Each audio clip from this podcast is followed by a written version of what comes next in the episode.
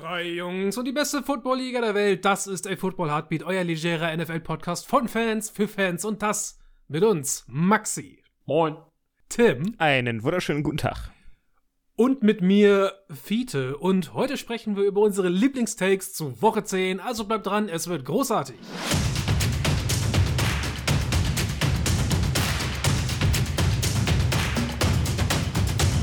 Hui, was war das nicht für eine Woche letzte Woche?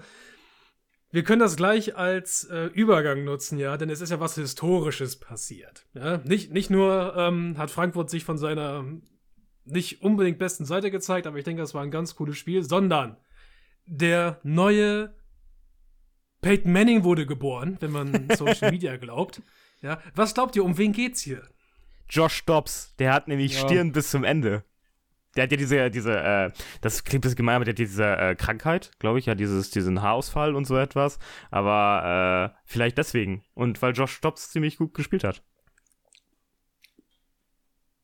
Das ist wirklich irgendwo ziemlich witzig, ja. dass du Josh Dobbs sagst und sagst, er hat Stirn bis zum Ende. Und ich muss aber kurz drüber nachdenken. Das ist eigentlich nicht schlecht. Aber nein, also nicht nur Josh Dobbs hat tatsächlich einen absolut krassen Job gemacht beim Sieg der Vikings es gibt ja ganz, ganz tolle Quotes von ähm, Kevin O'Connell, wie er dazu sagt, Alter, der hat halt gar nichts gewusst und wir mussten alles on the fly irgendwie übersetzen. Die Receiver haben ihm noch irgendwo gesagt, wo sie welche Route laufen und, äh, und der ballert einfach. Ich meine, der Mann ist ja tatsächlich Raketenwissenschaftler. Ne?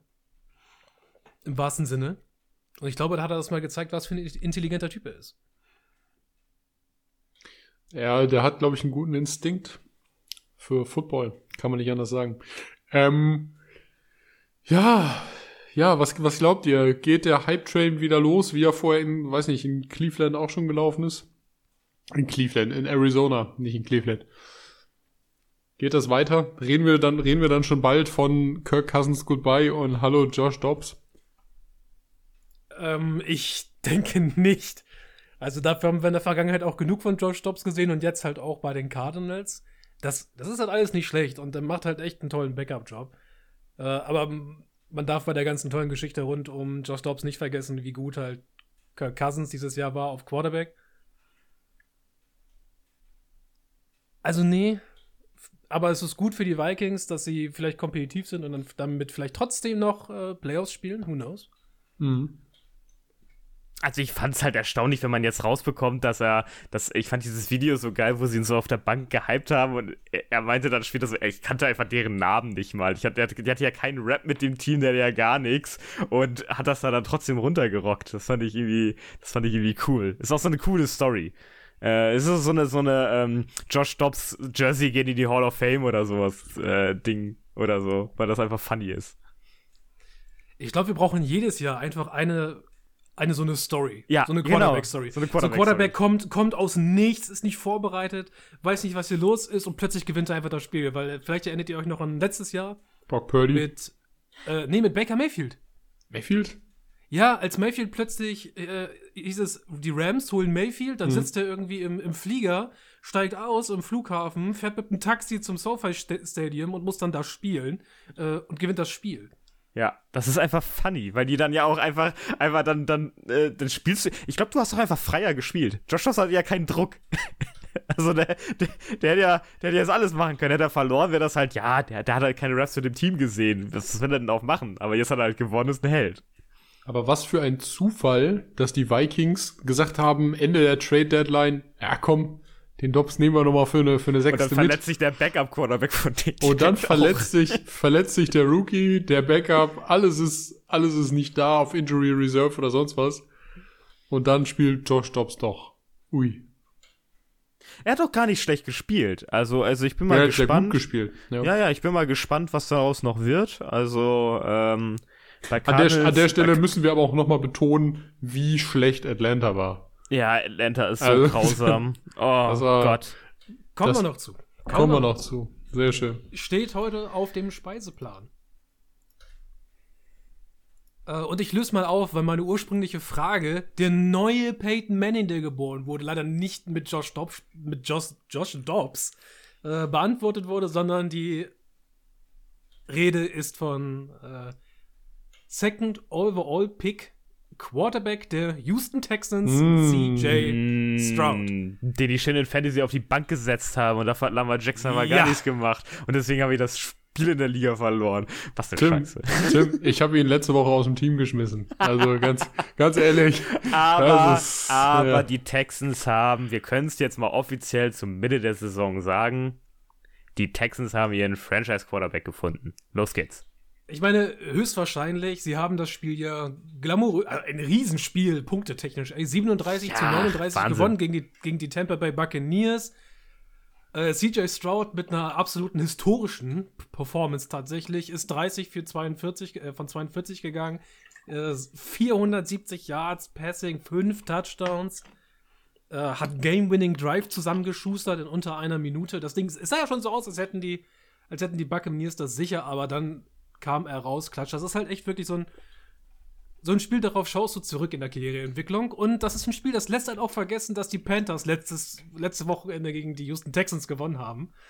Äh, ja, man hat auch mal schlechte Spiele. Ne, das ist ja einfach ja, das, so. Ja, das will ich mal so kurz einstellen, ja. weil die Panthers vielleicht das schlechteste Team im Football sind und äh, eine Woche, eine Woche ah, später. Die Cardinals hier, die Cardinals knabbern da aber so hart an diesem, an diesem Thron, den du da einnehmen möchtest. Ja, und die Giants vielleicht auch. Ja. Um, äh, aber sonst, äh, wir, wir, müssen ja jetzt einfach mal festhalten, dass CJ Stroud das halt auch gerade in der Crew macht, die ja wirklich noch nicht ideal ist. Ne? Also der hat ja, ja. ist ja nicht die, die besten Bedingungen ja. da in, in, in Texas, sondern der, der spielt ja zum Teil einfach mit einer, mit einer halben Gurkentruppe rum. Also das ist, das äh, halte ich für ihn schon besonders und das zeigt auch schon, dass die jetzt auf ihn bauen können. Also da muss ich, mache ich mir in der Entwicklung, der wird nicht so einen krassen Backstep nächstes Jahr machen. Das kann ich mir nicht vorstellen. Also, was finde ich ganz essentiell ist, ist, dass er, du hast recht, er spielt noch nicht in der idealen Situation, aber Hut ab, General Management bei den Texans, die jungen Receiver in Tank Dell und ja, Nico ja. Collins, die da sind, sind die Zukunft auch für diese Offensive. Und vielleicht hat man in Houston gar nicht so viel verkehrt gemacht, wenn man einfach in diesen letzten drei Jahren, wo man ja sehr viele, ich sage jetzt mal, Einjahresverträge ausgegeben hat für irgendwelche Reservespieler, ähm, und sich Geld zusammengeschustert hat und dafür aber sehr teuer seine O-Line weitergehalten hat. Vielleicht hat man da an dieser Stelle wirklich was richtig gut gemacht, denn auch diese O-Line sah bis auf das Run-Blocking, das war aber auch nicht so essentiell in dem Spiel, aber die, die sah knackig aus. Also, da läuft auf jeden Fall viel gut und ich glaube auch deshalb ist die Situation besser als beispielsweise an den von viele eben angeschnittenen Panthers, äh, deren O-Line nicht so knackig aussieht und deren Rookie-Quarterback äh, weniger coole junge Anspielstationen hat. Ähm, und deshalb sieht CJ Stroud gerade aus wie ein junger Halbgott in Weiß. Also, ja. das ist äh, schon schwer beeindruckend. Großen Respekt. Ich finde, das ist ein toller Pocket-Passer. Also, also nicht, nicht nur Pocket-Passer, aber er ist, er ist vor allen Dingen ein sehr, sehr toller Pocket-Passer. Äh, schwer beeindruckend. Können wir auch über die Kombination Stroud und Dalton Schulz reden? Alter, Dalton Schulz spielt einfach eine großartige Saison. Ja, Dalton Schulz ist halt Weltheit in Alter, letztes 100, Jahr. 130 Yard, 130 Yard fangen, gar kein Problem.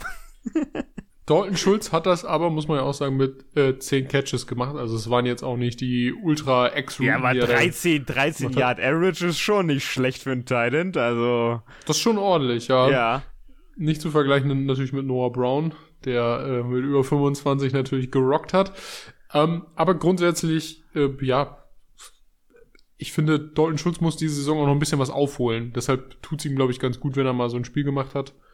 Ähm, der läuft ja auch nur auf so einem Einjahresreifen und äh, hoffen wir mal, dass er vielleicht auch in Texas bleiben kann, weil toller Tight End.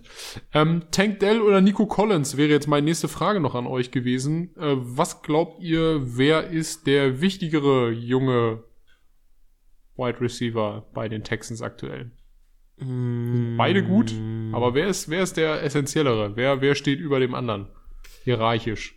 Ah, Tank, Tank Dell, weil er zwei Jahre später gedraftet wurde. Stimmt wahrscheinlich. Also ich würde auch Tank Dell sagen. Okay. Und zweite Frage. Kriegen wir diese Saison nochmal irgendwann John Matchy in den Spielverlauf rein oder hat CJ Stroud einfach beschlossen, dass das nicht sein Receiver ist?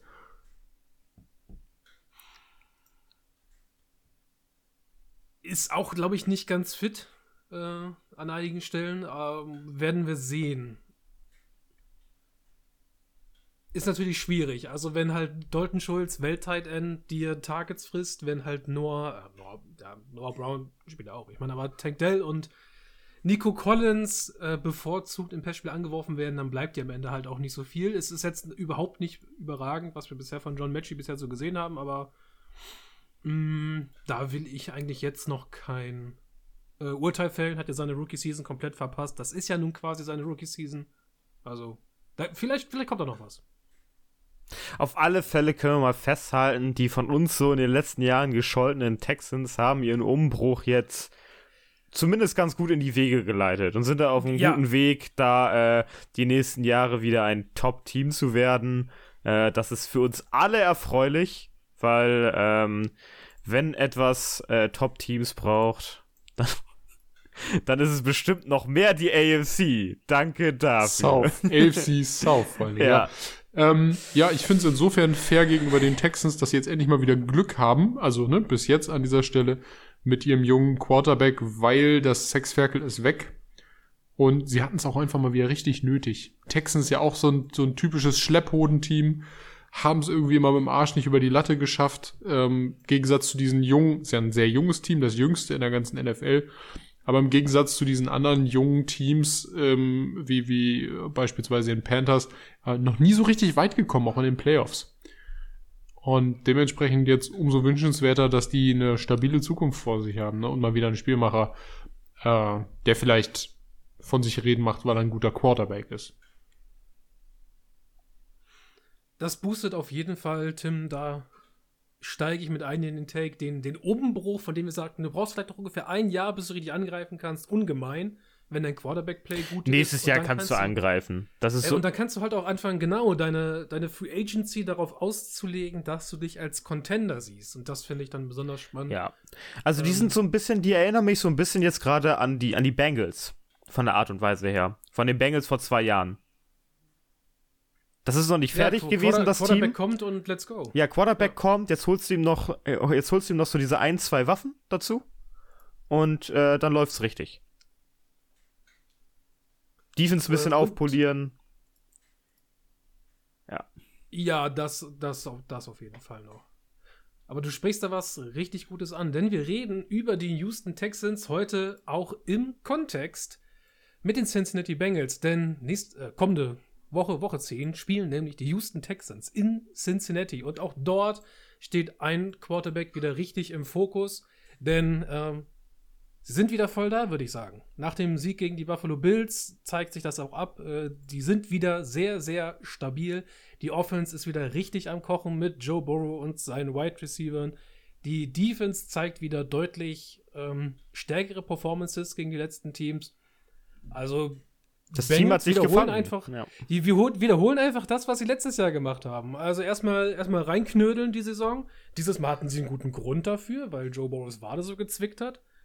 Äh, und dann hat man einen, einen Stretch von, von Spielen, die jetzt nicht unbedingt die einfachsten sind und die, äh, die gewinnt man dann einfach. Ja? Also die Bengals haben sich jetzt äh, durchgesetzt gegen die Buffalo Bills. Ich meine, da sagen wir immer, muss so ein kleines Sternchen dran machen. Die Buffalo Bills sind einfach zurzeit ein geschwächtes Team. Auch ein bisschen enttäuschend von der Leistung von Josh Allen. Also so ein bisschen enttäuscht bin ich dann doch. Ja, ja, aber ich meine, du hast auch die Niners geschlagen, du hast die Seahawks geschlagen, äh, du hast die Rams zwischendurch geschlagen, die halt besser sind, als wir das erwartet hatten. Ähm, auch wenn das in diesem drei Spiele Stretch ist vom Beginn des äh, vom Beginn der Saison. Ich meine, diese drei Spiele, die sie verloren haben, sind in den ersten vier Wochen passiert. Gegen Tennessee verloren, knapp gegen die Ravens verloren und gegen die Browns verloren. Aber ansonsten, die Bengals wollen wieder der AFC zeigen, dass sie da oben mitspielen können und dass sie wahrscheinlich auch gleichzeitig eines der besten Teams der Division sind. Ich denke, da haben sie sich jetzt wieder platziert. Äh, ein bestes, eines der besten Teams der Conference. So. Ja, kann ich nur zustimmen. Also ich, äh, ich finde es ähm, immer wieder bemerkenswert, wie dieses Team da sich wieder raus äh, angelt. Müssen sie aber auch aus, aufgrund wegen dieser komisch starken AFC North, die irgendwie erstaunlich viele Spiele gewinnt. ähm, haben sie gar keine andere Wahl und die Ravens machen ja zurzeit auch einen guten Job, deswegen das ist hart umkämpfter gerade. Äh, grundsätzlich fällt mir aber auf, dass wir von allen Teams immer so sagen, dass sie so schwächere Phasen in der Saison hatten. Ja, also das finde ich ganz interessant. So über äh, teamübergreifend. Und ähm, die Bengals haben sich da jetzt ordentlich rausgegraben. Ne? Vier Siege in Serie. Schon nicht schlecht, auch gegen starke Teams. Du hast es gesagt. Und ähm, ich kann verstehen, warum man T. Higgins nicht abgegeben hat. Das war eine gute Entscheidung. Absolut. Absolut.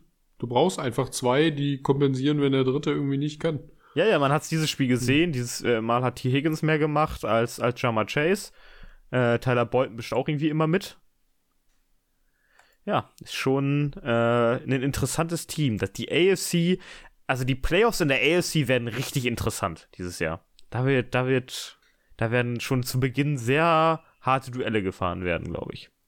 Und hm. Lass uns das mal so aufnehmen. Also, dass die Bengals ihre Schwächephase zu Beginn der Saison haben äh, und dann stark weitermachen. Und nehmen wir mal an, sie würden einfach nicht aufhören, ja, mit dieser Streak, sondern halt jetzt ihre Form halten, dann gehen die für mich, glaube ich, am Ende auch einfach easy als Super Bowl-Favorit in die AFC Playoffs. Weil wir haben andere Teams, die anderen guten Teams in der, äh, in der Conference, wie zum Beispiel die, die Chiefs, die, äh, die Dolphins, die jetzt zeigen, dass sie hier und da schwächeln, dass sie unter bestimmten, Pro unter, also für die Dolphins gilt, dass sie bei bestimmten Gegnern, gerade die mit einem, die mit einem positiven Rekord rankommen, dass sie da Probleme haben, dass sie da nicht konstant sind. Äh, die Chiefs, das gleiche Problem wie sonst auch immer. Sie wissen halt einfach noch nicht, welcher Receiver ihr Lieblingsreceiver ist, mit dem sie weitermachen wollen. Auch wenn es die Antwort ziemlich klar Rishi Rice ist. Ja. Yeah. Immer noch. Ähm, ich sehe da halt noch die, die Ravens, also die spielen ja auch noch einmal gegeneinander. Das ist, glaube ich, auch demnächst schon. Bengals gegen Ravens. Das wird super interessant, denn auch die Ravens, finde ich, die machen ähm, einen starken äh, Contender aus zurzeit. Gerade Ravens Defense ist unfassbar dieses Jahr. Ähm, äh, nach der Bye Week nächste Woche, also in zwei Wochen. Ja, tatsächlich schon in zwei Wochen. Woche das ist ja fantastisch. Da bin ich auf jeden Fall gehypt drauf. Ich hoffe. Die sind Spiel, auch äh, beide. Nee, die Ravens sind nicht in der Bye Week, aber die Bengals sind in der Bye. Nee, Bengals auch nicht. Ja. Die spielen gegen Texans. Alles gut. Nicht, nur nicht ja. gefunden. Ja. Hoffe ich auf jeden Fall, dass das äh, ein cooles Spiel wird, dass wir das vielleicht auch in der freien Übertragung sehen. Absolut genial. Lass mich mal eben noch mal was kurz aufnehmen. Über die AFC North habt ihr schon gesprochen, was das alles für für Teams sind, die da zurzeit äh, Das ist wild, also das Rabatz machen. Das, Aber wir müssen kurz, ja, was, ja. was wild ist, äh, die Pittsburgh Steelers. Ja, ich verstehe dies, ich verstehe dieses Team nicht. Ich ver verstehe es nicht. Ich, ich glaube, ich glaube, die, die äh, lacken sich so ein bisschen durch. Habe ich das Gefühl. Also, ja, aber du spielst halt auch, warte mal, jetzt muss ich, muss ich auf die, auf die Games von den Steelers gucken. Du hast halt gegen Tennessee das gespielt ist, das und sowas. Das ist halt einfach plötzlich, äh, sei, sei Gubbel wie, wie sonst was und hab irgendwie plötzlich so ein glückliches viertes Quarter. Ja, genau. Ja. Also die spielen auch einfach, die spielen ja nicht gut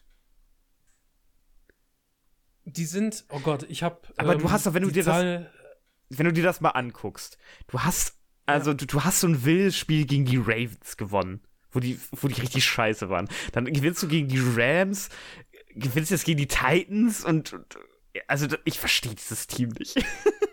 ja, und du musst die Siege halt auch mal angucken, ja, damit mit vier Punkten gewonnen gegen die Titans, mit ähm, sieben Punkten gewonnen gegen die Rams, mit sieben Punkten gewonnen gegen die Ravens, mit nur fünf Punkten gewonnen gegen die Raiders.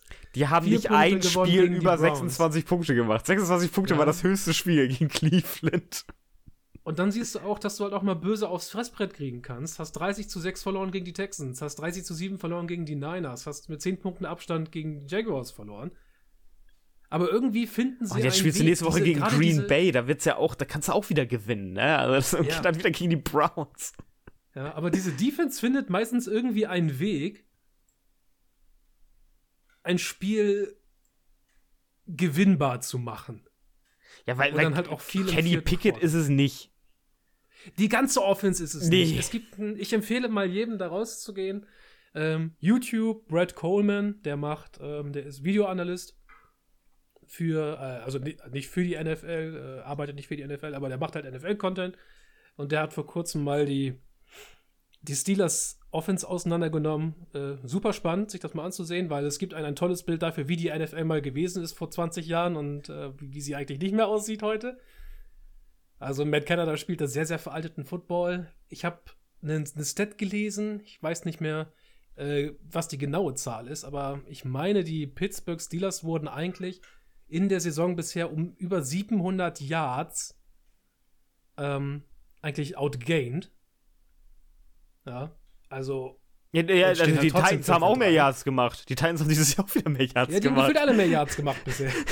Also das ist, äh, ja, das ist, das ist echt verrückt. Dieses Ja, Team. Unterschied sind von drei, aber ey krass. Aber ähm, die Defense ist ja das Prunkstück der, der Steelers von vorne bis hinten und mal richtiges Shoutout raus an, ähm, an Rookie Cornerback äh, Joey Porter Jr.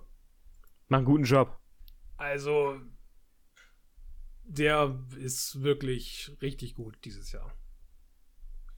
So wie ich mir das vorgestellt habe, absolut physischer, krasser Man-Corner, zeigt er auch. Äh, richtiges Biest. Freue mich, dass er das äh, Und Kayvon Alexander ist mal fit. hat, den, den Übergang in die, NFL. Kayvon Alexander ist mal fit. War froh. Warum hat man Jo. Joey Porter so spät gedraftet? Wir hatten den doch eigentlich in einigen Picks in der ersten Runde irgendwie predicted, ne? Ich hatte den in der ersten ich, Runde. Ich habe den irgendwie, ich glaube, ich habe den sogar zu den Patriots geschoben, bin mir nicht mehr sicher. Aber ich hatte ihn Ich auf glaube jeden schon, Fall als, weil du, weil du als halt äh, äh, Gonzales früher hattest. Sehr gut möglich, ja. Ja, also auf alle Fälle Steelers für mich ein weirdes Team. Also verstehe ich noch nicht ganz. Nee, aber du, Mike Tomlin will einfach nur am Ende, Ma- Mike Tomlin braucht einen Winning Record. Mike Tomlin muss da eine retiren 9 mit- steht, bevor da irgendeine andere Nummer kommt. Ich meine, wenn eine 9 steht, steht auf der anderen Seite logischerweise eine 8 und das ist das Einzige, was für Mike Tomlin zählt. Ja, Oh Jungs, äh, die Falcons habt ihr schon mal angesprochen. Die Cardinals sind, glaube ich, auch mal ganz, ganz kurz schon in dieser Podcast-Folge gefallen. Und diese beiden Teams treffen wieder aufeinander, das ist ein wenn die richtig Falcons grausames bei den Duell. Cardinals spielen. Und es ist die Rückkehr des Kylers. Ja. Kyler Murray wird wieder zurückkommen. Ist etwa Jagdsaison oder was? Äh, das muss Maxi uns erzählen, weiß ich nicht. Es ist, es ist aktuell äh, Schwarzwild-Saison. Es ist nämlich immer Schwarzwild-Saison, das ist der Gag. ähm, Aber, Nein, aber aber, der, ja- der Keiler, der Keiler muss ja erstmal Leistungen zeigen. Genau, wir haben ja spekuliert, wie könnte das für die Cardinals aussehen? Mit Josh Dobbs oder einem anderen Quarterback, der für sie die ersten Spiele macht. 1 und 8 zu gehen in den ersten neun Spielen ist wahrscheinlich schon irgendwie Worst Case. Nein, das wäre 09. Ich muss dir da leider recht geben, wenn du das so sagst. Also, deine, Logik, deine, deine Logik ist nicht von Hand zu weisen. Ja, genau. Also, also, aber, aber wir haben äh, den beinahe äh, Worst Case. Also das Team ist, ist done. Das Team ist so done. Also das ist, das ist der Wahnsinn. Also äh, da steckt kein Plan hinter, da steckt keine Idee hinter. Äh, die haben nicht mal Kram zum Verscherbeln, außer vielleicht Kyler Murray. Ähm, die Arizona Cardinals sind nicht nur in einem Umbruch, die sind einfach nur in einem Loch. Äh, die leben in so einer, so einer abgeranzten Hütte. Hier, das, was die, diese Leute da kaufen, wenn so diese Billighäuser bei, bei, bei RTL 2 oder so etwas, wo die dann die für, für 5000 Euro kaufen und dann erstmal 5, 5 Millionen Euro reinstecken müssen, damit die wieder fit werden oder so. Das sind die Cardinals gerade. So ein Billighaus, was irgendjemand versucht da gerade zu retten. Ja, wobei wir haben das auch über die, die Texans gesagt und jetzt gucken wir mal, wo sie Nee, sind. nee, aber die Texans, da haben wir immer gesagt bei den Texans, die haben zumindest die eine Idee, was sie mit ihren Draftpicks machen. Die haben die gut investiert, die haben sich auch, die haben auch, als sie im Rebuild waren, nicht irgendwelche teuren Spieler geholt oder sonst irgendetwas oder irgendwie wilde, wilde äh, Draft-Trades gemacht oder sonst irgendetwas, sondern die haben einfach, äh, ähm, äh, haben einfach billige Spieler geholt, weil die genau wussten, hey, wir sind jetzt im Umbruch, wir geben jetzt nicht zu viel aus, wir brauchen jetzt ein paar Jahre und gut ist. Und die Cardinals kommen sowas wie mit Marquise Brown, so, so eine Scheiße kommt die halt um die Ecke, ne? Also die Cardinals sind für mich, also das, ja. Man hat ja jahrelang versucht, dieses Team zu einem Competitor zu machen. Und ich glaube, da war auch ein kurzes Fenster. Ich glaube, da war ein kurzes Fenster für die Cardinals, in dem man sagen Vor drei Jahren oder so, ja. ähm, da, da ist was, da geht was, aber dann ist halt alles nach und nach auseinandergefallen, weil Draft-Picks nicht sitzen. Ähm, oder man sich von vornherein schon in schlechte Situationen gebracht hat, weil man Draft-Picks in Spieler investiert hat, bei denen man wusste, dass der Return of Investment nicht so hoch ist. Erstrunden-Linebacker? Und wenn selbst, und wenn selbst die es nicht schaffen, wird es einfach noch schwerer. Und jetzt muss Kyler Murray wieder daran mit dieser Gurkentruppe. Und wie viel, wie viel kann er noch rausholen? Also, ein guter Quarterback kann an einigen Stellen noch mal ein bisschen was rausholen, wenn die Umstände halbwegs funktionieren. Aber wenn die Umstände halt richtig furchtbar sind, kann man halt nicht mal den Quarterback, äh, kann man nicht mal mehr sagen, da holt ein Hall of Fame Quarterback noch was raus. Was soll er denn, was soll er? da leidest du, da leidest du als Quarterback einfach so massiv drunter, wenn deine Umstände so schlecht sind in der Offense. Und Ja, wo soll er denn Wenn was holen, man- Fiete? Aus wem soll Ja, er was genau. rausholen? ja, und wenn man halt schon gesehen hat, was Josh Dobbs nun mit der Offense bisher so machen konnte und halt Josh Dobbs in allen Ehren, ja. Kyler Murray ist besser als Josh Dobbs, aber ich glaube halt nicht, dass unter den äh, unter den Umständen in der Offense Kyler Murray so viel mehr ausmachen kann. Nee. Auf gar keinen Fall. Das wird gar nichts werden. Ich, ich glaube, Der du, Quotient, also der du Quotient da könntest wahrscheinlich, so du könntest wahrscheinlich gegen die Falcons gewinnen. Das geht dann irgendwie. Ja, wenn wir gleich auf die Falcons zu kommen, werden die Leute auch alle verstehen, dass man gegen die Falcons sehr gut gewinnen Ja, genau. Also das schafft man, weil es sind halt die Falcons. Und aber ansonsten, wenn es dann danach weitergeht, wo sind sie danach? Äh, jetzt äh, gegen die Texans du Gnaden, wirst du gnadenlos die Hucke voll bekommen. Sorry. Gar keine Chance, sehe ich nicht. Gegen die Rams wirst du die Hucke voll bekommen. Gegen die Steelers wirst du die Hucke voll bekommen. Du, du, du, du Gegen, gegen die Rams, keine Ahnung, muss man gucken, ob Stafford spielt. Wenn das wieder so Ja, eine okay. Show ist, dann wahrscheinlich nicht. Ja, das stimmt schon. Äh, das, das, äh, da hast du recht. Aber ansonsten gegen die 49ers, ja, äh, da, da reden wir gar nicht drüber. Wahrscheinlich könnten selbst die Bears die Cardinals schlagen. Entschuldigung, was soll das denn heißen? Ja, ich, ist doch nur wahr. Ich würde über die Patriots das Gleiche sagen. Ähm, Also, also dieses Team ist für mich, Ja. sorry, das Team ist für mich so gegen die Wand gefahren worden in den letzten Jahren. Naja, das Gute ist ja, du hast ja vermeintlich einen Franchise-Quarterback. Wie wär's, wenn du jetzt Ja, ja, du, du, mit dem du dich da aber auch irgendwie verkrachst, weil du sagst, dass du ihn weghaben willst und sonst irgendetwas. Und jetzt hast du da wahrscheinlich den First Overall. Je nachdem, wie Kyler Murray dann noch was rausholt. Nix First Overall. Die Panthers machen den First Overall. Ja, Sonst zur kriegen Zeit die Bears nicht. ja nicht den, sonst kriegen ja die Bears nicht den First. Ja, Was soll das denn? nicht. Ja, zur Zeit nicht. Ach, zur Zeit nicht. Zur Not traden wir uns da hoch. ich Ja. brauche das. Ich brauche einen vernünftigen Quarterback, verdammt. Ja, also ich, ich weiß nicht, ich weiß nicht, was die Idee hinter dem Cardinals-Team ist. Das verstehe ich nicht. Also ich sehe da noch nicht irgendwie eine, eine Lösung Ja, lass, lass das, das neue General Management doch erstmal ankommen. Das muss ja jetzt, es braucht erstmal ein bisschen und äh, ich glaube, ich glaube, wir dürfen da jetzt, guck mal, wie lange, wie lange hat Steve Keim da gewirkt? Irgendwie fast 15 Jahre, also gefühlt. Und in 15 Jahren machst du halt auch viel kaputt. Und die Leute, die da, das Ding ist ja auch, nur weil den General Manager austauscht, tauscht du ja nicht die Scouts aus und die ganzen anderen Spongos, die ja noch was zu sagen haben. Was im Umkehrschluss bedeutet, das Regime Keim hat ja auch durchaus noch irgendwie Einfluss indirekt. Wisst ihr, was ich meine? Also das ist, ich glaube einfach, da hapert es an, an vielen Stellen aus dieser alten Ära. Ich glaube, dass zumindest im Coaching mit Jonathan Gannon sie tatsächlich nicht schlecht aufgestellt sind. Aber jetzt werden wir mal gucken, wie läuft das Team mit Kyler Murray, weil das ist jetzt ja auch neu für uns alle, dass das neue Coaching-Team, also das neue Regime an sich mit Kyler Murray auf Quarterback mal äh, Action sieht. Und wir werden dann wahrscheinlich im Laufe der Saison, je nachdem wie viele Spiele sie tatsächlich noch gewinnen, vielleicht auch ein Gefühl dafür kriegen, wo geht die Offseason der Cardinals hin? Wird man, wird man versuchen, wirklich alles niederzureißen? Es mit einem äh, Rookie-Quarterback versuchen, halt den großen Sheetcode der NFL, Rookie-Quarterback-Verträge. Mit denen zu arbeiten und das Team halt von, von Grund auf neu aufzubauen? Oder ist Kyler Murray halt Teil des Umbruchs?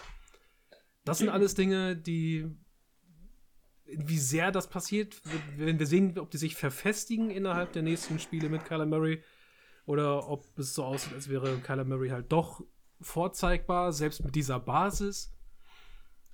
Ähm, aber dann gehen wir halt in die Offseason, wir gehen Richtung Draft und dann wird es plötzlich super interessant, ob Kyler Murray dann nochmal Gesprächsstoff wird bei den Medien. Ist er ein Trade-Kandidat? Möchte jemand für Kyler Murray traden? Äh, Gibt jemand für Kyler auch- Murray eine erste? wird, wird abhängig davon sein, wo die Cardinals am Ende. Also wenn Cardinals jetzt, also wenn die, wenn Kyler Murray jetzt nochmal richtig gut spielt, dann gibt jemand eine erste für, für Kyler Ja, aber dann Murray. geben die den ja auch nicht ab. Das wäre wär voll kontraproduktiv, wenn er jetzt aber bei den. Cardinals könnte ich mir das vorstellen. Echt? Doch, ja. Ich, denk, ich denke auch, wenn er, wenn er zeigt, dass das jetzt richtig gut läuft unter diesen Umständen, dann denke ich, dass es nochmal eine Initiative gibt, die sagt, Kyler behalten, um Kyler aufbauen. Wenn nicht und der Nummer 1 Overall Pick winkt, dann wird es plötzlich, finde ich, sehr, sehr interessant. Hm. Weil dann sind, sind so viele Dinge wieder ähm, auf dem Tisch. Wie zum Beispiel, gibt es jemanden, der diesen Pick haben möchte und wir behalten Kyler und sammeln nochmal ein oder zwei Draft-Picks mehr? Nutzen wir ihn selber und draften Caleb Williams? Was ist mit der, Was ist mit der Caleb Williams Kyler Murray Doppelspitze? ja. Oh, Alles das noch Dinge, nie einer ausprobiert. Das ist mir ein Rätsel. Ja, alles Dinge, äh, über die wir eventuell noch sprechen müssen. Super interessant. Ey, aber um mal den Umschwung zu machen auf den Gegner. Äh, kann ich noch eine Sache reinwerfen vorher? Fidel? Sofort. Ich mache eben, ich mache einfach mal eine Überleitung zu Ende und dann sagst du, habe ich nicht gehört. Ja. Ich sag noch mal eben kurz was zu den Cardinals. Nee, ich sag nicht zu den Cardinals. Ich möchte so, was okay, generell reinwerfen, deswegen passt das im Umschwung gerade ganz gut. Äh, aber es kam gerade eine kleine News rein vor ein paar Minuten.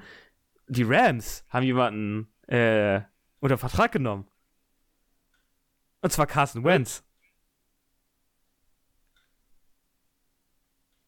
Ja, Ach du Scheiße. Okay. Carson Wentz ist jetzt bei den Rams. Kann nicht schlechter sein als Brad Rippon. Zumindest das. Ja. Das wollte ich noch mal kurz einwerfen, weil wir mal darüber geredet haben, was macht Carson Wentz eigentlich. Ja, jetzt wissen wir es. Ach, scheiße. Carson Wentz. Ich dachte, den hätte die Liga endlich mal ausgesondert. Theoretisch kannst du auch noch Cam Newton signen. Ja, der ist nicht retired. Wundert, keine Ahnung, ob er die, die Jobs nicht will, aber es wundert mich schon, weil wenn wir sehen, was für wirklich teilweise richtig kubbelige Quarterbacks wir in der Liga haben, Colin, die gerade Colin, Starter Ka sind. Colin Kaepernick wurde erstaunlich wenig in diesem Jahr erwähnt. Ja, Gott sei Dank. Also nachdem ich gesehen habe, wie, wie, wie, wie rostig Deshaun Watson ist nach einem, einer, einem Jahr, eineinhalb Jahren, will ich nicht sehen, wie Colin Kaepernicks NFL-Performance aussieht. Nach einem Oh, gefühlten jetzt stell mal vor, Hiatus, jetzt stell mal vor, in drei äh, Jahren passiert das drei, nochmal. vier, fünf, sechs, sieben Jahren. Ich weiß gar nicht. Wie lange war Colin Kaepernick aus der, ist Colin Kaepernick aus der Liga raus? Nach dem Super Bowl noch ein Jahr. Uh, das ist schon sehr lange. Ja, lange genug. So, die Falcons, äh, die sind eventuell auch auf der Suche nächstes Jahr nach einem neuen Quarterback, denn Desmond Ritter hat es ja nicht mehr geschafft, auf dem Starting-Spot zu bleiben. Sie haben mittlerweile äh, den One and Only Tyler Heineke wieder aufs Spielfeld gesetzt. Ja, Und, der Hype-Train ist wieder ähm, da. Ja, aber wir wissen aber auch alle, dass das nichts ist. Nein. Und wenn wir mal ganz ehrlich sind, auch wenn die, wenn die Falcons 4 und 5 stehen, ja, das, das ganze Team, das ist einfach, das ist nix. Ich, ich sehe in diesem Team einfach nichts. Also sie wollten diese Identität aufbauen, indem sie mit, mit Personell rauskommen, mit, mit, mit Heavy Personal rauskommen, mit viel Tight Ends mal rauskommen, mit Bijan Robinson arbeiten. Und, und was war das nicht? Bijan Robinson ist der absolute Cheatcode für diese Offense. Und mal, ähm, Surprise an alle da draußen ist es nicht tatsächlich. Bijan Robinson ist ein toller Spieler, aber er hat diese Offense jetzt halt auch nicht transformiert. Und es sieht irgendwie auch nicht so aus, als hätte Arthur Smith überhaupt ein Interesse daran, diese Offense überhaupt irgendwie so aufzubauen, wie wir uns das alle jemals vorgestellt haben. Weil ich glaube, dass diese, die Idee dieser Offense noch existiert, in der Idee von uns allen, aber Arthur Smith entweder nicht in der Lage ist, das auszuführen oder es nicht ausführen will oder es nicht sieht. Und deswegen haben wir jetzt irgendeinen, einen, ich weiß ich nicht, einen, irgendeinen Haufen an Football, den die, den die Falcons da spielen, den ich einfach nicht ganz nachvollziehen kann. Ich verstehe bis heute nicht, wie, wie du Kyle Pitts verscheißen kannst. Die, ja, die, die kriegen Ich ihre Playmaker, die kriegen halt, die kriegen irgendwie auf keiner einzigen Ebene ihres Feldes ihre Playmaker richtig gefeatured. Ja, wie, wie, und ich verstehe nicht, und ich verstehe nicht, wie das passieren kann. Ich würde es verstehen, wenn deine Running Backs ähm, Gus Edwards ist, bevor ich ihn weggetradet habe in Fantasy. ähm, und also an alle da draußen, ich hatte, ich hatte Gus Edwards sehr lange in Fantasy, dann habe ich ihn rausgeschmissen vor drei Seitdem Wochen und Gus seitdem Edwards- explodiert Gus er regelmäßig.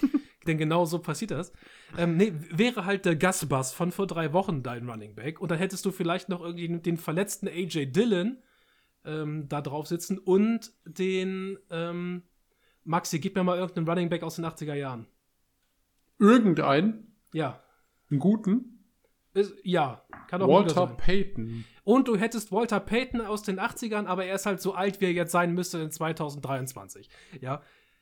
Hättest du die auf Running Back, würde ich es ja verstehen, dass du Running Backs nicht featuren kannst. Wäre dein Wide Receiver Room halt richtig, richtig scheiße, wäre er der Wide Receiver, der Wide Receiver Room der Panthers ohne Adam Thielen, würde ich es verstehen, dass du deine Wide Receiver nicht featuren kannst. Hättest du Tight Ends wie letztes Jahr bei den Patriots, würde ich es halt auch verstehen, dass du die Hey. nicht gefeatured kriegst. Der, da Ja, spielt jetzt gerade hast- Smith. Du hast die Titans vom letzten Jahr bei den Oh, Pets. tatsächlich hast du das. Ja. Aber ta tatsächlich kriegst du es nie regelmäßig hin, irgendwen auf diesen Positionen regelmäßig in gute Position zu bringen.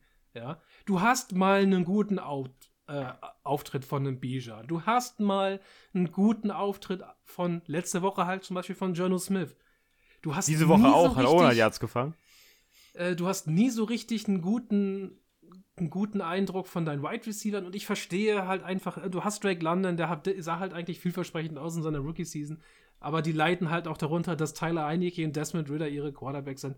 Aber du, du hast doch überall eigentlich Playmaker auf einem Level und du kriegst es nicht rein, die regelmäßig irgendwie mal zu featuren. Und das macht mich richtig, richtig wütend. Denn selbst die Panthers kriegen es irgendwie hin, Adam Thielen den Ball zuzuschmeißen. Und der macht das halbwegs okay. Und wenn die das schaffen, müsste dieses Team das doch erst recht irgendwie hinkriegen. Und es, es nervt mich, dass sie es nicht können. Ja, ich hatte diese Idee von den Falcons vor der Saison und ich sehe, ich sehe sie nicht mehr. Sie ist weg, Maxi. Es ist halt so, dein, dein Secret Super Bowl Team waren die, die Giants, das ist verpufft. Mein, glaube ich, Secret Contender waren die Falcons. Puff, Schall und Rauch. Ähm, Ja. Ich, äh, möchte es ich möchte abschreiben, auch wenn die 4 und 5 stehen. Ich bin, ich bin irgendwie so enttäuscht von den Falcons. Ja. Das ist, ähm, aber mein seit, Disappointment ist ja. immeasurable. aber das ist ja, seien wir ganz ehrlich, das ist ja jetzt schon seit mehreren Jahren der Fall. Wir sind eigentlich Ja. enttäuscht, seit, seit äh, Matty Ice nicht mehr da ist. Ja, aber die überleg doch letztes, also letztes Jahr, gut, hatten wir dieses, dieses dämliche Kyle Pitts Jahr, aber wir hatten das Jahr davor, das sah richtig krass aus. Letztes Jahr konntest du wenigstens mit Drake London was zeigen. Du hattest Tyler Algier, von dem du dachtest, what the fuck, was ist da los? Absoluten Gem gefunden in Runde 5. Da gab es wenigstens halt diese Momente. Jetzt denke ich mir halt so, hä? Ah, ich weiß nicht. Die könnten auch mal ihr, ihr. Haben die schon umgebaut, Coaching-Staff? Ich weiß es gar nicht. Nein, aber ich habe gehört, unbestätigte Gerüchte von meinerseits. Ja. Hab's nicht überprüft, aber ich habe gehört, dass ähm, Ja. es ähm, Head Coach Smith sich seinen äh, Schnörres abrasiert hat. Okay, was bedeutet das? Das ist eine Änderung im Coaching-Staff Also. bei Arthur Smith. Das war alles. Aber ich Oh, weiß nicht, ob das wirklich passiert ist. Ach, ist Smith, Alter. Hm. Äh. I don't know. Die, Ja, und- Falcons, und- die Falcons sind für mich auch so ein Team, das so gerade irgendwie so im Nichts verschwindet. Ich meine, Arthur Smith war doch so gut, halt, der hat das, der hat so das, das Maximum aus dem Ryan Tannehill rausgeholt. Mhm. Ja. Auch unter halt ähnlichen Umständen. Du konntest das Game über Derrick Henry aufbauen und damit Tannehill entlasten. Du hattest, gut, du hattest mal einen AJ Brown, der ist jetzt noch mal ein anderes Kaliber als beispielsweise jetzt Pitts und Drake. Äh, Drake London. Drake, der Musiker? ja. Äh, klar, das verstehe ich, aber dass du nicht, nicht ähnliches aufbauen konntest bis jetzt in Atlanta, das entzieht sich meines Wissens. Naja, so sad. Habt ihr Bock auf noch mehr sadden Quarterback-Talk? Ja, komm, hau raus. Denn wir sind diese also wir haben stark angefangen. Wir haben halt natürlich die, die großen Leuchttürme der derzeitigen Quarterback-Entwicklungen in äh, CJ Stroud und Joe Burrow schon ganz oben aufgestellt. Und jetzt gehen wir ganz, ganz langsam runter, den, ähm, den Leuchtturm des Quarterback-Plays, und landen ähm, ja, bei einem Team, das früher vielleicht mal einen Leuchtturm gehabt, ha- gehabt hat in äh, Oakland. Bin mir gar nicht sicher. Hat Oakland einen, einen Port und einen Leuchtturm? Ach, ich habe keine Ahnung, was rede ich hier eigentlich? Die Jets spielen bei den Raiders. Und bei den Jets zeigt sich mal wieder ab. Leider Gottes ist es wieder eine verschenkte Saison. Sie können nicht so viel dafür, dass äh, Aaron Rodgers sich nach fünf Snaps die Achillessehne reißt. Aber sie hatten aber auch keine einzigen Anstände gemacht, beim Backup-Quarterback aufzubessern. Und sie sagten sich, Zach Wilson wird's schon richten. Und Surprise, er hat's nicht gerichtet bisher. Und es sieht auch nicht so aus, als würde er es noch tun.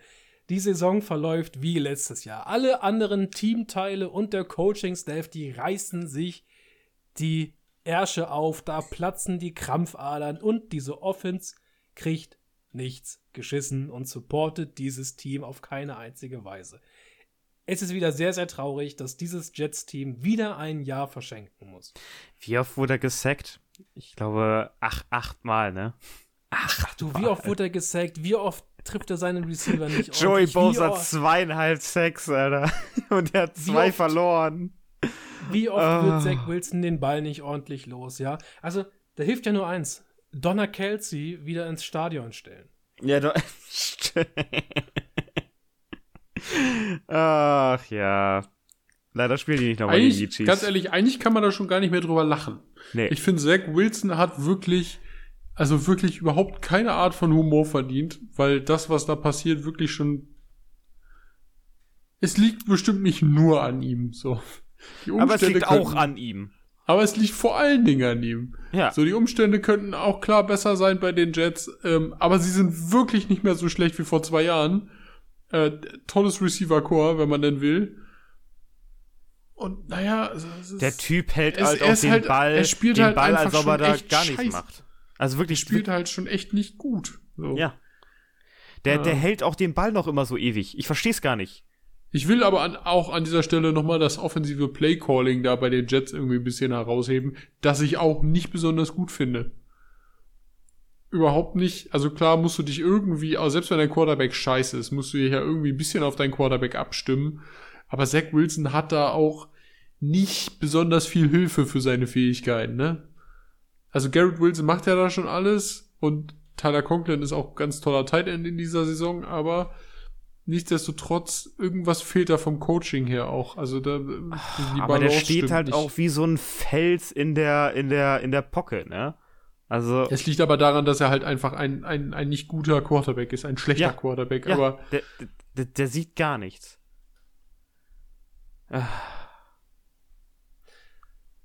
Einige dachten, als es mit dem Draft losging, das ist Aaron, Aaron Rodgers 2.0. Noch nie sah ein Quarterback so sehr nach Aaron Rodgers aus, nach Josh Rosen. ähm, Also, äh, was lernen wir daraus? Quarterbacks, die wie Aaron Rodgers aussehen, nicht draften, Oder spielen. funktionieren nicht. Äh, wer meine ich, wie Aaron ja, Rodgers spielen ähm, natürlich. und, und jetzt, jetzt sitzt, saß er tatsächlich auch mit Aaron Rodgers im selben Quarterback-Room und die Leute so, oh, vielleicht hat er ja was gelernt, vielleicht hat er ja was mitgenommen und ähm, wenn er was mitgenommen hat, dann sieht man es nicht. ja, seine, seine Sporttasche hat er mitgenommen. Die vielleicht, oder seine Freundin, who knows, oder seine, seine Mutter eher. Ähm, aber jetzt sieht er halt einfach viel mehr aus wie Danny Dimes 2.0. Nur, dass er nicht laufen kann, wie Daniel Jones. Und dass er den Ball auch noch, noch mal länger hält als Daniel Jones. Geht das überhaupt? Ja. Für Zach Wilson schon. Ah, leider Oh habe ich. boy. Da, da wünsche ich mir wirklich mal, eigentlich müssen wir mal PFF insistieren, da mal gucken, wie lange er braucht, um den Ball loszuwerden. Durchschnittszeit Average oder so. Time to Average, Throw, äh, das wird sich eventuell auch ohne ja, so, PFF-Abo so, so, ermitteln so eine lassen. halbe Minute oder so. Stabil. Also ich hätte mir, ich hätte mir dieses Jahr mehr gewünscht als letztes Jahr, dass sie halt tatsächlich nach der Aaron Rodgers Verletzung aggressiv sind im Quarterback-Markt und sich sagten, Leute, diese Zach Wilson-Sache, das machen wir nicht nochmal. Das haben wir letztes Jahr durchgemacht und das will ich nicht nochmal sehen, sondern dass du halt sagst, okay, fuck it, was ist da? Was ist tatsächlich vorzeigbar? Ja, was wäre zum Beispiel Josh Dobbs jetzt bei den Jets gewesen? Hätte Wahrscheinlich man, besser als Zach Wilson. Hätte man es vielleicht irgendwo hingeschafft, weil halt einfach der Support in den anderen Teamteilen und der Offense gut genug ist, um etwas zu erreichen. Und jetzt, äh, und, und die Idee war ja tatsächlich, Aaron Rodgers hat eine phänomenale Heilung. Worum die herkommt, das magische Ayahuasca, es wirkt. Und sein.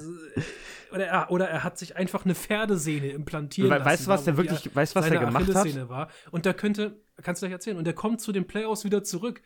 Und dann ist das eine richtig krasse Story, aber jetzt ist es halt so, du, du kannst dich nicht richtig etablieren ja. in, der, in der AFC mit diesem Team. Nee. Ähm, was der gemacht hat, Fide, du hast das gar nicht mitbekommen, warum der jetzt schon wieder so laufen kann und so ein bisschen Bälle wirft und so etwas. Der hat so eine, so eine ähm, recht riskante alternative Heilmethode genommen, die vor allen Dingen eigentlich eher für jüngere Spieler und nicht für ältere Spieler empfohlen wird.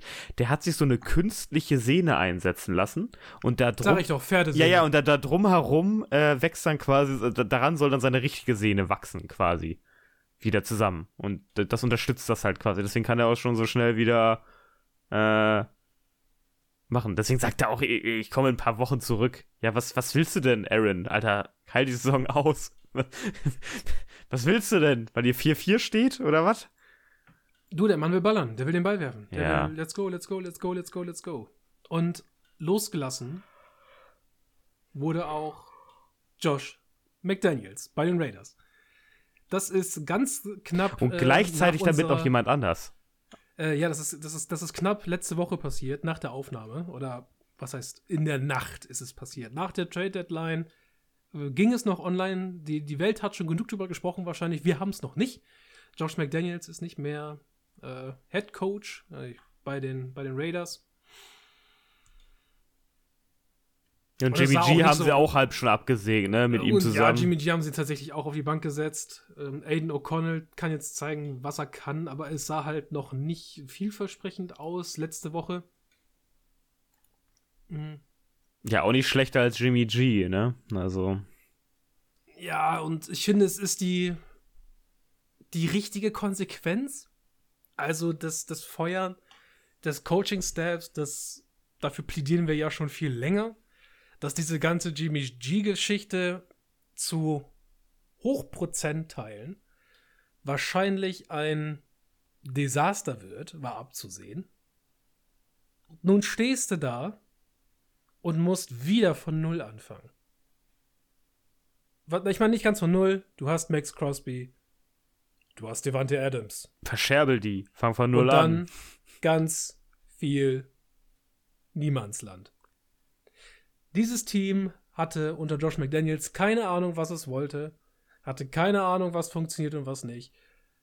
Josh McDaniels hat anscheinend nichts dazu gelernt in diesen zehn Jahren nach, seiner, nach seinem kurzen Stint äh, in Denver. Alles liegt wieder in Trümmern. Die Raiders liegen wieder in Trümmern. Das ist auch so ein also dieses Jets, Jets and Raiders ist vielleicht eines der traurigsten Spiele, die, die ich lange irgendwie so gesehen habe, von dem man denkt. Ja, wir dürfen oh jetzt auch sagen, die Raiders Teams. haben 30 Punkte gemacht und ja. gewonnen, aber sie haben halt auch einfach gegen die Giants gespielt, wo Daniel Jones sich die Achillessehne gerissen hat und Tommy DeVito reinspringen durfte. Also dieses Giants-Team war so am Arsch, dass, dass, also die waren schon vorher am Arsch und die waren dann noch mehr am Arsch. Das heißt, die Raiders haben davon einfach nur profitiert. Die Raiders sind immer noch ja nicht gut. Das Spiel gegen die Giants hat uns nichts erzählt nee, über die Raiders. Das, das hat uns Gar nur erzählt, äh, äh, Aiden O'Connell hat einen Sieg in der NFL. Punkt für ihn. Ja. er hat keine Interception ja, geworfen. ähm, was glaubt ihr? Ist das, ist, das ein, ist das ein cooler Spot als Head Coach? Will man dahin? Nee. Ich will du, mit du Mark halt Davis nicht zusammenarbeiten. Der Mann ist durchgeknallt.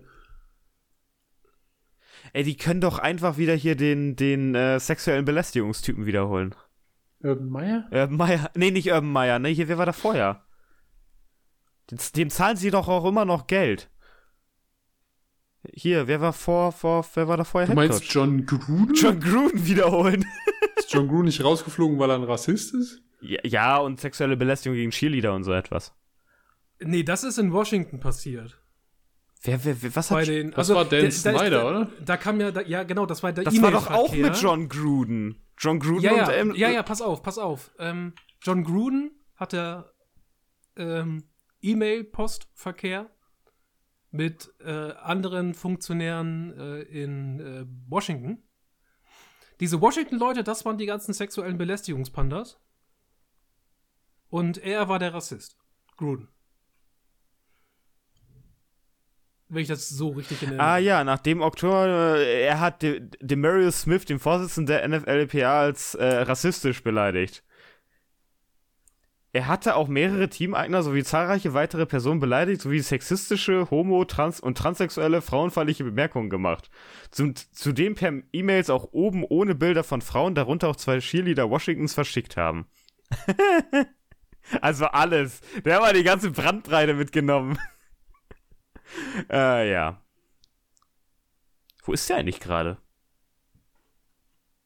Ach, der Nirgendwo. ruht sich auf, der ruht sich aus seinen Millionen aus, glaube ich. Die, die, ja, also, also die Raiders zahlen ihm immer noch Geld. Der hat ja diesen, diesen 10-Jahres-Deal da mal abgeschlossen. Äh, ja, das Problem ist, Coaching-Verträge sind im Regelfall voll garantiert. ja, so. deswegen kriegt er da immer noch Geld. Das heißt, Und John Mike Gruden McDaniel- kriegt einfach, äh, äh, Josh McDaniel kriegt ja jetzt auch äh, noch Geld. ja, Josh McDaniels kriegt leider auch voll garantiert seinen scheiß Vertrag noch für die nächsten drei Jahre. Also, Katastrophe. Die Raiders ist Aber eine Mark Davis Katastrophe. regelt das schon. Ja, also äh, ich glaube, der Coaching-Spot ist nicht, also der ist höchstens interessant, wenn du sagst, hm, ich fange etwas mit Devonta Adams an.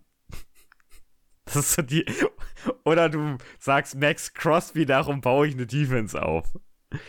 Aber du der, hast halt nicht. aber sonst also, ist ja, ja, nichts. du hast ja nicht mal das Versprechen aus dem Draft, wie du es vielleicht bei anderen Teams hättest, die in so einer Situation sind. Also es ist halt richtig, richtig furchtbar. Ja, Und das ist auch noch Las Vegas. Ich meine, das ist jetzt so, so ein persönliches Ding von mir. Ich finde die Stadt furchtbar. ja, in der Wüste da, ne? Da passiert ja gar nichts. Also da passiert einiges, Las aber Vegas nichts, ist, nichts Las. Vegas ist der menschliche Affront an die Natur. Also, Stadt geworden. wir ich sind meine, da gibt es auch andere Städte, die da, die da in diese Kategorie fallen, aber Las Vegas ist für mich immer mein Prachtbeispiel. Aber wir sind uns doch einig, da, da wird doch auch jetzt die nächsten Jahre nichts laufen, ne? Die hätten einfach Derek Carr behalten sollen. Das wäre viel schlauer gewesen. Damit geht's ja los. Ja, aber das wollte ja McDaniels nicht. Und jetzt stehst du vor diesem absoluten Trümmerhaufen. Mark Davis, ich weiß halt nicht, kann der in Zukunft überhaupt noch seinen Friseur bezahlen? Wenn er so viele Ex-Coaches bezahlen muss. Who knows? Ich glaube, der hat Seine genug Frau Geld. schneidet ihm die Haare. Vielleicht einfach Rick Bisaccia zurückholen, der Interimstrainer von vor äh, nach Gruden, glaube ich. Wa- Warum kauft man sich nicht bei Shanahan einfach irgendeinen offensive-minded Assistenztrainer weg und fährt die Erfolgsschiene, die alle anderen Teams in der NFL auch seit Jahren fahren? Wo ist das Problem? Ganz ehrlich. Oder bei Na, Nick Sirianni also mal in Maxi hat das- Philadelphia filtern. Ja, Maxi hat das Problem gelöst. Natürlich. Wenn sich alle daran halten, würden, dann hätten wir kein Problem. Es ist, wir sehen es doch seit Jahren. Was funktioniert ist, Shanahan-Zöglinge kaufen, McVay-Zöglinge kaufen und wahrscheinlich auch Sirianni-Zöglinge kaufen. Was nicht funktioniert, Belichick-Zöglinge kaufen. So einfach ist das. Mehr Regeln gibt's da nicht. Warum halten sich da eigentlich die Menschen nicht dran? Ich verstehe es nicht. Auf alle Fälle solltest du keine äh, Patriots äh, Coaches mehr holen. Ja, Das ist das funktioniert Die, nicht. die funktionieren nicht. Und irgendein Idiot wird auch sicherlich mal die Idee haben, Bill Belichicks Sohn als, als Head Coach einzustellen. Lass die Finger davon. Wahrscheinlich haben die Patriots irgendwann die Idee. Ja, Weil, weil Bill irgendwie an einem Herzinfarkt stirbt, da muss der Junge ran. Wie heißt der nochmal? Steven? Steven, ja. Nee, Steve, Steven, Steve, Steve heißt der. Steve? Steve, Steve, Steve. Belichick. Steve. Ja. Ja, ich block mit Steve und in Response zeige ich ihn und suche ein Basic aus meinem Deck. Ey, ich gebe einen Call, wenn Frank Reich so, Frank, Frank Reich, so weitermacht, ist er auch nicht mehr länger bei den Panthers. Wahrscheinlich nicht. Ach, Die Panthers, aber, brauchen, die Panthers brauchen erstmal einen neuen GM. Und dann gucken wir weiter. Für, ach, die die desolate, Raiders. für die desolate Zusammenstellung des Panthers-Rosters ist hauptsächlich Scott Fitterer verantwortlich, aber das, das schweife ich jetzt wieder ab. Er hat aber zumindest den coolen Namen äh, für einen GM. Also das. Ja. Ja, das ist, das ist zumindest richtig. Aber wir haben halt noch zwei Quarterbacks auf unserer Liste heute. Ach, wirklich? Wird's denn besser Ja. oder wird's schlimmer? Ähm, ich würde sagen, es wird ungewöhnlich und dann besser. Okay. Denn wir schauen zu. Commanders der Seahawks, meine Damen und Herren. Ich habe im Skript einfach mal folgende Frage aufgestellt. Wer oder was ist Sam Howell? Sam Howell ist für mich ein absolutes Phänomen. Sam Howell hat gegen die, also wirklich, Sam Howell besteht aus viel Hoffnung. Der, der, der, der, auch- der, aber, der, der ey, betet. Ey, ey, das ist, er ist aber auch, also die Hoffnung, die er sch- wegschmeißt, ist aber auch gute Hoffnung. Ja, genau, ja, aber, aber das, also sorry, das gegen die Patriots, da, da waren einige Bälle bei, oh, die waren aber so viel Hoffnung geschmissen, also wirklich so, dann, als aber, wenn er die Zeit hätte, würde er sich kurz hinknien, bekreuzigen und sagen, bitte komm an. hat er aber nicht. Aber er hat mit das Receiving Core, dass da irgendwie was rausholt, weil Terry McLaurin, Jahan Dodson und Byron Pringle spielen einfach irgendwie gut. Ich finde, dieser Mann hat gerade in seinen Deep Balls manchmal so ein unfassbares Ceiling, ja. Ja. Wo ich mir so denke, also da, das ist, da ist der James Winston-Aspekt von, von Sam Howell. Gleichzeitig ist Sam Howell aber auch in seinem Verhalten, wie er mit dem Ball umgeht, was so die Länge des Balls halten angeht und so und dem, und dem Pocket-Verhalten, denke ich mir, da ist er Daniel Jones. Er ist, also wenn, wenn du mich fragen würdest, wer ist Sam Howell, käme ich vielleicht so raus bei einer weirden Mischung aus ähm, Famous James und Daniel Jones. Sam Howell ist ein guter Backup-Quarterback. Ey, der kann dir jederzeit irgendwie einfach mal so ein dummes Spiel gewinnen. Ja, genau. Aber, Aber, der kann ja auch jederzeit ein auch sicher Spiel sein, komplett dass verlieren. das nicht, dass das nicht hinkriegt, weil er den Ball so. Ich meine, er kann ja vielleicht nur tiefe Shots nehmen, weil er den Ball sechs Sekunden hält und die Receiver irgendwann. Also du kannst ja keine.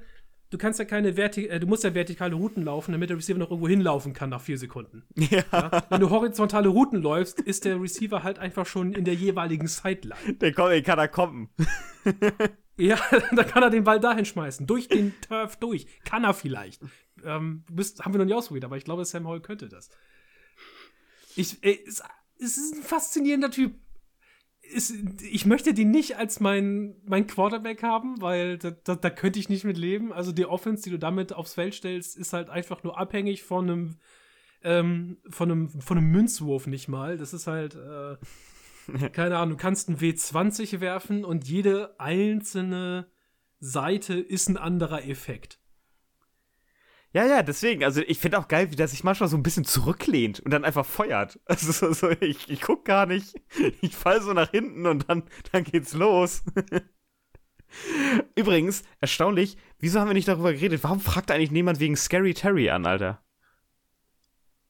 Doch, wir haben doch in der, in der Ähm, Vor-Trade-Folge drüber Der, geredet. der, der versauert, nicht. der versauert da einfach immer so ein bisschen in Washington, ne? Ey, aber ist euch aufgefallen? Oh, da muss ich auch mal nachgucken. Ähm, den muss ich kurz nehmen. Es geht nämlich um das Alter von Terry McLaurin. Das, das habe ich letztens irgendwo Wie alt ist der? gehört und ich war und ich war überrascht. Also entweder ist er schon 29 oder er wird 29. Ja, der ist ja schon recht lange in und ich der habe mich Liga. echt gewundert, dass Terry McLaurin doch schon so alt ist. Der ist erst seit 2019 in der Liga. Das ist irgendwie voll an mir vorbeigegangen, aber der ist halt tatsächlich Baujahr 95. Der ist Baujahr 95, 15.09.1995, der ist 28. Ja, also er ist, er ist im September 28 geworden. Das heißt, er ist halt nächstes Jahr, in der, in der nächsten Saison ist er 29, wenn du ihn halt Ja, aber ist egal, der spielt dann- jede, der er rockt dir halt- jedes Jahr eine 1000-Jahr-Saison runter. Ja, vielleicht, aber er kommt dann halt schon im Mom- in, in Orte, wo du dir halt vielleicht nicht sicher bist, ob du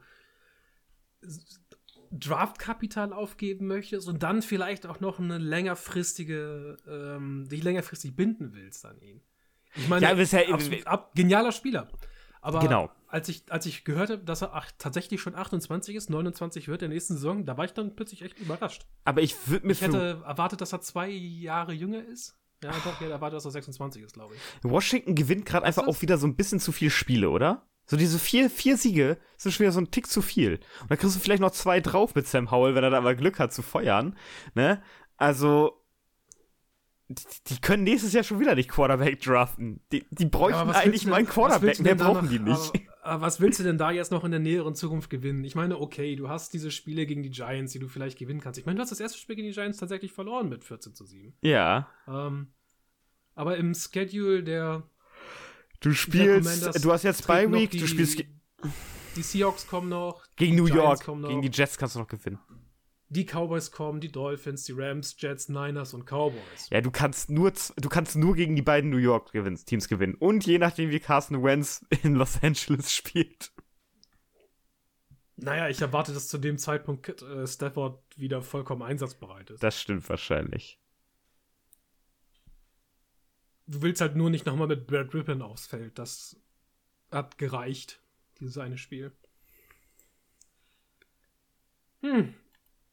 Naja, Sam Howell. Äh, auf der gegenüberliegenden Seite spielt Geno Smith. Wie, was haltet ihr dieses Jahr von Geno Smith bisher? Ich halte von Geno Smith mittelmäßig viel. Ich finde, die Erfolgsbilanz in diesem Jahr spricht bei den Seahawks so ein bisschen für das, was Geno Smith aktuell leistet. Ja, ich bin, bin nicht so richtig zufrieden. Also letztes Jahr war er halt ultra konstant. Letztes Jahr hat er wirklich zu Recht geprobowlt und, und die Playoffs geschafft. Ähm, und jetzt erlaubt er sich zu viele Fehler und ich finde, er, ist, er spielt sehr ungeduldig. Er trifft zwar immer noch viele Fenster, aber er spielt die sehr. Dimes, die er, die er droppt, sind manchmal immer noch richtig schön. Also, ja, aber er spielt. kann er. Der, ja, aber er spielt zu ungeduldig. Der will das dann häufig mit Gewalt und jetzt hatten wir im Spiel gegen die, die Ravens, haben wir das auch nochmal gesehen. Da sind von, von 28 Dingern sind 13 angekommen. Ich meine, ja, die Coverage bei den, bei den Ravens war auch echt brutal. Äh, der andere Gino, Gino Stone, bei den, bei den Ravens hat auch echt abgeliefert in dem Spiel. Ähm, aber nichtsdestotrotz kann es nicht nur an einem, an einem guten Tag von einem guten Cornerback liegen, dass du, dass du einfach schlecht spielst, weil Gino Smith hat wirklich einfach nicht gut performt in dem Spiel. Also gegen, gegen die Ravens haben wir so das, das Schlimmste gesehen von Geno Ja. Smith, denke ich. Also sowohl halt äh, diese äh, Geno Stone, Ballmagnet auch einfach diese Saison. Äh, der holt Mhm. die sich da ab, die Interceptions. Äh, gleichzeitig aber auch hat Geno Smith immer viele Bälle gehalten und ist dann einfach in die Sacks reingelaufen, tatsächlich einfach in die, äh, ja, quasi Coverage-Sacks. Weil halt auch die Ravens Defense, diese, dieser Seahawks Offense äh, an jeder Stelle den Zahn gezogen hat. Auf äh, sehr beeindruckende Art und Weise.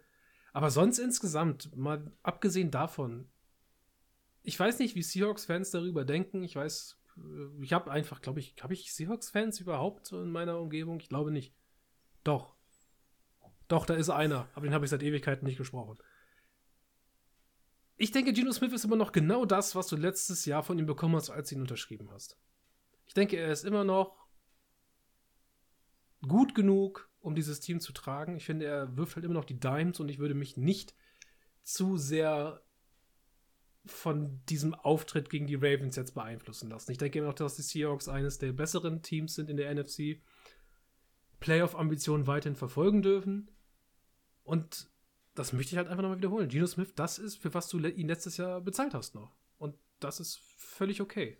Wenn du mehr willst als Seahawks-Fan, dann, ja, dann bete mal, dass du im Draft Mhm. jemanden abkriegst, sp später, einen etwas späteren äh, Quarterback. Ich meine, die nächste Klasse.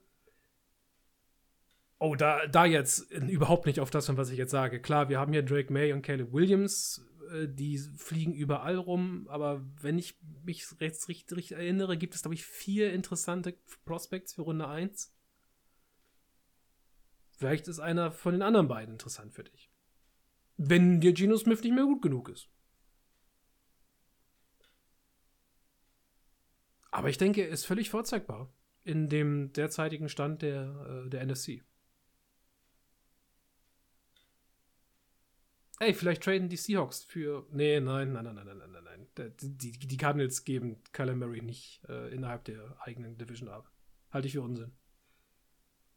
Ich glaube, es ey, wäre auch Unsinn ey, in häufig, der Situation. Wie häufig habt ihr Murray das? Wie häufig habt ihr das, dass ihr euch irgendeinen Trade ausdenkt, der so plötzlich. Ganz so, häufig. Oh, der wäre oh, wär Ganz cool. häufig. Dann musst du nochmal kurz nachdenken. Ah, da traden die den nie hin. aus, aus, aus Gründen wie zum Beispiel, spielt in derselben Division, spielt in derselben Conference. Äh, so sind irgendwie lange Rivalen oder so etwas, ja. Ja. das passiert einfach viel zu häufig. Naja, schade ist. Ach ja. Jo. Also uh. Geno Smith ist halt. Er macht zumindest das, was man von ihm erwartet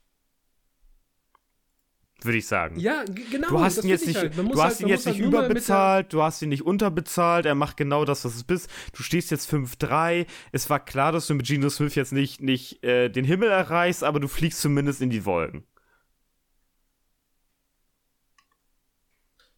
Voll das schlechte Beispiel, Alter. Ja, nein, ich finde, du hast das richtig gesagt. Er macht das, was man von ihm, er macht das, was man von, von dir, was man von ihm erwartet. Ja. Und ich finde, das muss man sich immer wieder in den Kopf rufen. Gino Smith hatte eine tolle Saison letztens, ist mit vielen Turnover-worthy Plays davongekommen. Das kann einen an einigen Stellen wieder einholen, aber nichtsdestotrotz ist er in, die, in der Lage, in dieser Offense gut genug zu produzieren, um mit ihm einen Playoff-Contender darzustellen. Als äh, Seattle Seahawks. Und sie haben ein geiles Receiver-Core, müssen wir mal sagen. Die Absolut. Seahawks. Also das sieht schon sick aus. Also, Seattle Seahawks, Fans da draußen, wenn ihr uns hört. Ich finde, die Welt bei euch ist eigentlich noch völlig in Ordnung. Lasst euch nicht äh, zu sehr zerschmettern von diesem, äh, ja, sehr deutlich, von dieser sehr deutlichen Niederlage gegen die Ravens. Die Ravens sind tatsächlich einfach noch, ihr spielt dahinter. Ja, es, es gibt eine Top-Gruppe in der NFC, eindeutig, und ihr spielt halt einfach noch da. Ihr seid, ihr seid vielleicht eines der besseren Teams in der Gruppe dahinter. Ja. Das ist doch gut so. Jetzt erstmal schön, schön was Ge Gemütliches ja. bei Washington abholen. Da kannst du was, ja. da kannst du was holen. Jetzt spielst du gegen die Commanders, das ist halt eine Wundertüte, wer weiß, vielleicht hast du den, den besten Tag von, äh, von Sam Howell, wenn du ihm vielleicht den Druck nicht gibst und dann verlierst du das Spiel 40 zu 16, keine Ahnung. Ähm, könnte schlimm werden. 16 Punkte ist ein witziger Score. 40 zu 16. Ja. 40 zu 16 ist ein weirder Score. Aber die Chancen sind halt drin, das einfach mitzunehmen und die Saison weiterhin auf einem eigentlich wirklich guten Trend weiterzuführen. Und damit haben wir was Positives zum Abschluss. Ist es nicht schön? Den Kreis geschlossen quasi. Den, den Kreis gut angefangen, damit viel Quarterback-Trash-Talk gefüllt. Äh, und jetzt wieder auf einer guten Note für die Seattle Seahawks aufhören. Ach, wie schön. Quarterbacks sind einfach eine der interessantesten Points. Wir, wir müssen auf alle Fälle, eigentlich müssen wir nächste Woche noch mal kurz über jeweils unsere Teams reden. Muss ich das wirklich? Nein, musst du nicht, Fiete. Ich habe halt, ich habe halt, ich hab, Aber so eine halt Mid-Season, halt so eine Mid-Season-Review wäre doch ganz nett, oder? Ich meine, das zweite Deutschlandspiel, Deutschlandspiel, Colts gegen Patriots. Ich wollte es heute nicht mal mit reinnehmen, weil ich glaube, das wollen wir uns einfach nicht antun. Nee, ich habe da auch nicht so viel Lust drauf. Ja, ich kann nur so viel Negativität in eine Folge packen. Ja. ja. Wir, meine, reden, wir reden nicht über die Patriots und Mac Jones. Ja. Ich meine, es gibt auch posi es gibt auch viel positive Takes da draußen. Ja, man kann nicht allem, man, es ist immer so die Frage, was finde ich brennt auch gerade so ein bisschen unter den Fingernägeln.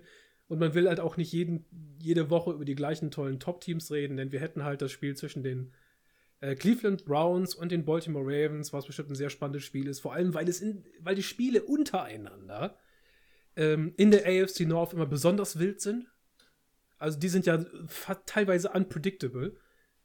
Äh, das muss ich mir einfach viel häufiger aufs, aufs, aufs Ohr schreiben, hätte ich äh, fast gesagt. Ähm. Div äh, also Division-Duelle sind einfach geil. Division-Duelle in der AFC, in der AFC North sind unfassbar wild. G Gibt es, gibt es da überhaupt Favoriten? Darf es da Favoriten geben? Keiner weiß es. Wir haben das Spiel äh, San Francisco 49ers gegen Jacksonville Jaguars.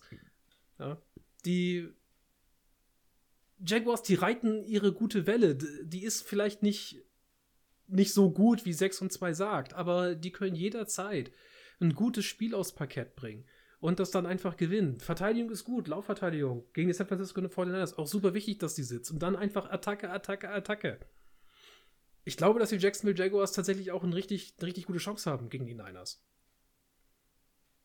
Wir haben das zweite Spiel von Josh Dobbs bei den Vikings gegen die Saints.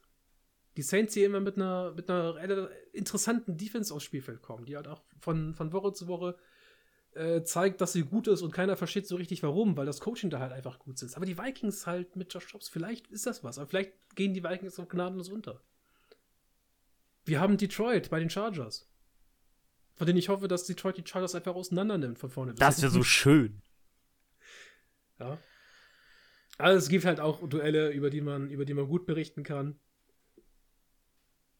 Und man die, die man nicht trashen muss. Aber wir haben uns heute mal wieder für den Weg entschieden. Jungs, äh, ich habe damit nichts mehr. Wie sieht's bei euch aus? Ich bin durch. Okay, Ich auch. betretenes Schweigen. Dann gehe ich in die Abmoderation. Oh, ich hätte fast, fast meine Kopfhörer ausgerissen eben. Jo, also das war's für heute. Wir sprechen uns nächste Woche wieder, meine Freunde, und an alle da draußen an den Empfangsgeräten. Wir wünschen euch noch einen wunderschönen Tag oder eine schöne Nacht, je nachdem, was ihr gehabt macht. Also macht's gut und bye bye. Tschüss.